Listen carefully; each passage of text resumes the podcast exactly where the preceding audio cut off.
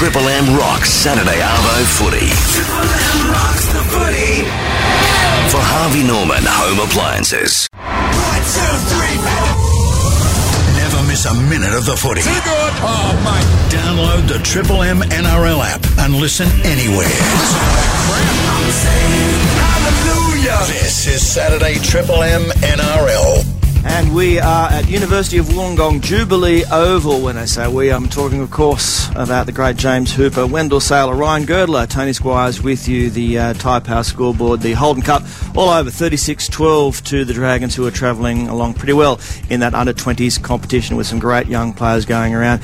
Not the headlines that the NRL uh, likes to see in today's Saturday Telegraph. Uh, it is a massive drug problem, is a description of the story. Uh, uh, Richie Fa'aoso has opened up about his use of alcohol and drugs and how it related to the NRL. Uh, we are now joined by the man who penned that story, uh, the one, the only Mr. Paul Crawley. G'day, Crawls.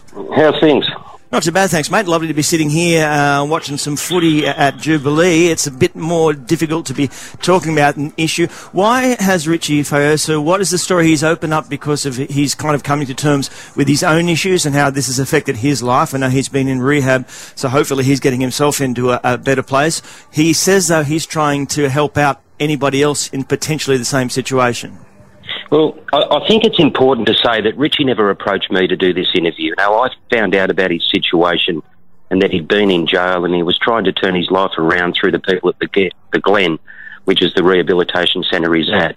Yep. And then he agreed to talk. And, and the reason wasn't to make himself the headline.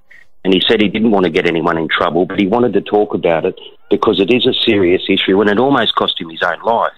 Now, people will say, you know, the NRL is doing all it can in drug education and testing. Well, you've got a player here that played at six different clubs in 11 years, and he says that he was introduced to drugs through the players he looked up to. He took pills, cocaine, and ice. His entire career never once failed a drug test. Am I the only person that finds that concerning? Yeah, no, you bang on, Crawls. Look, it's a hell of a story, and um, it's easy to stick our heads in the sand and block the ears and um, just smother the eyes and pretend it's not happening. But uh, we're kidding ourselves if that's the world that we want to pretend to live in. Um, do you think that the NRL is doing enough in this space? Well, one of the things Richie said to me, he said that there were times throughout his career that he felt like he was crying out for help and he never really received it, you know. And again, he didn't want to bag the NRL and he didn't want to say that people aren't trying to do their best. But in his situation, he felt that there was no one he could talk to. And um, he said, especially after the incident where he broke his neck, I think it was in 2014, and he said that's when he got onto the drug ice. And, and after that, he tried to make some approaches, and he just felt like the people he spoke to were just ticking boxes, not really there for him. And, and, and at the Glen, where he is now, he feels that, that he's the important one. They've worked to try and get him through the issues, and you just wonder, well, is it all right? I don't know if it is. No, well, the answer is that, uh, that that it's not. You know, like if we're talking about real life issues here, and if people um, are experiencing those types of problems, then you need to be able to talk to people, and you need to be able to seek help if you need it. Let me ask you: Is there a positive out of Richie's story in that? What's he doing now, and, and what does he want to do going forward with his life crawls? Well, he, the positive right now is that he's he's he's been five months sober. This is this is his second stint at the Glen, and in between that, he had a, a month in jail, and he's been clean, and he he realizes the person he was is not the man he wants to be. You know, it's almost cost him his marriage. He went to jail for a domestic violence incident. He didn't go into that, but he did say that I've been horrible to my family, and he'd been horrible to his kids, and he wanted he didn't want to be that person. So I think by doing what he's doing now, he's opening up to his problems, he's admitting them, and yes, he has a positive outlook ahead. And all he wants to do is be a good man, a good father, and a good husband. Ross, we'd be kidding ourselves if we didn't believe that this was an issue in uh, a lot of workplaces that involve uh, young blokes uh, together. I'm sure that's something that's going on uh, across this country of ours. But this is specific now. We're talking to the NRL. That question you mentioned uh, about the drug testing, uh, it is something that, that that Todd Greenberg and the NRL uh, uh, say they do religiously and vigorously. What is has gone wrong that someone like Richie Fa'aoso, who comes up and admits what he's done, doesn't turn up a positive test? You, you, you've got to wonder, don't you? Like he said to me, he ran the gauntlet throughout his career, and, and he couldn't believe that he never got caught. There were times where he he had been on drugs. He'd had four day benders. He said, and he used to escape testing. He used to, you know, maybe get a bit of a nod, nod, wink, wink that there were going to be testing, and that's how he got around it. And he never he never failed one. And I think the other issue that that maybe you know wasn't played out in the headline today, but it's a bit concerning too, is that we'll remember that Richie had some really serious concussion issues throughout his um, his career and the broken neck, and it was after the broken neck that he got on the ice. Now, I asked him, I said, "Do you, you know, do you have any concerns that you have, you know, lasting brain injury from what happened during career?" And he said, "I really don't know." I said, "Have you had any testing?" And he said, No, I haven't. And I found that kind of incredible too, given all the recent medical evidence about head injuries in sport that a, that a bloke that had suffered so many, you know, it's just been swept under the carpet again. Yeah. Well, I think the most disturbing element of the of the story was that sentence that he really began his drug journey, if I can call it that, uh, when he saw some of his heroes, the uh, those players, and got involved. That really, to me, is disturbing. I, I understand you've obviously spoken to the NRL, and they talked about the number of illicit drug tests they have. What 2,500, isn't it, each year? Uh, so they are doing that. They do have welfare officers uh, at the clubs, so they are trying to do something with this issue. Yeah, well, they, they, they are, and there's a lot of good people that work in those departments at the NRL, and, and this is not to bag them. This is just to tell one man's story, and, and the fact that he'd been at six clubs throughout his career, that he'd never failed a drug test, you have to say that what they're doing, as good as they're doing, is not working, and it's not fixing all the problems. All right, Crawls, as ever, thank you so much. Look forward to seeing you on uh, NRL 360 uh, during the week as well. Thanks for having a chat. Thanks, guys. Cheers. Thanks, Cross. Thanks, mate. Thanks, Cross. There is uh, Paul Yeah. Crawley.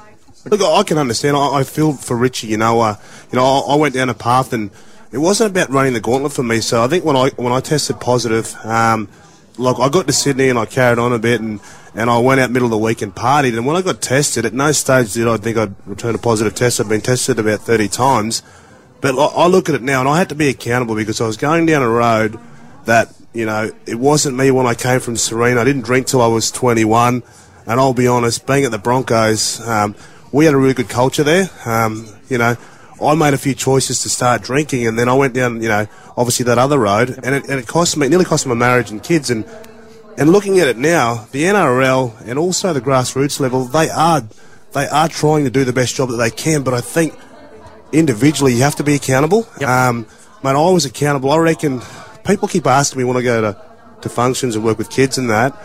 I said, you know, it probably cost me one and a half million dollars. Um, Wow. You know, that two years, but it probably saved um, my family and me, or because I wasn't being a good husband, I wasn't being a good dad. And I look at a guy like Ben Cousins. I wasn't that extreme, Yep. but if I didn't get caught, would I go down that road? You know, it was, you know, I, I know drugs are, we all know drugs are bad, but, you know, my two young blokes have been through the system, and Asada, they're there, and Asada was in a week and a half, two weeks before, when I was at the Waratahs, Yeah. and they gave us the talk. I sat there, and I thought it was a bit too cool for school, I didn't really listen, but when you hit rock bottom, and I know Richie's been at rock bottom, like I was never that rock bottom, but like I can understand where Richie's coming from, and I just, for me, you, you know, it's just something in your life. It's not just footy, because I had mates outside of footy. I was going to nightclubs, A-list events, and I was carrying on like a big head. Yeah. And, uh, mate, I, I deserve what I got, you know, two years in the game. I didn't deserve to be in the game.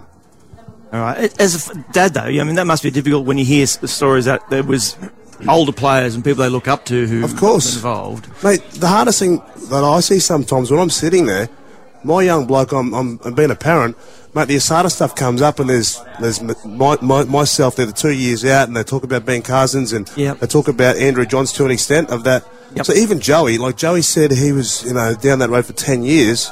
He come out, he was honest and people have, you know, they've got their choices and that. But look, mate, Joey, as Joey said, it's just accountability, you know. Drugs aren't an issue that are confined specifically just to sport or just to rugby league, though, Tone. It's everywhere you go in society.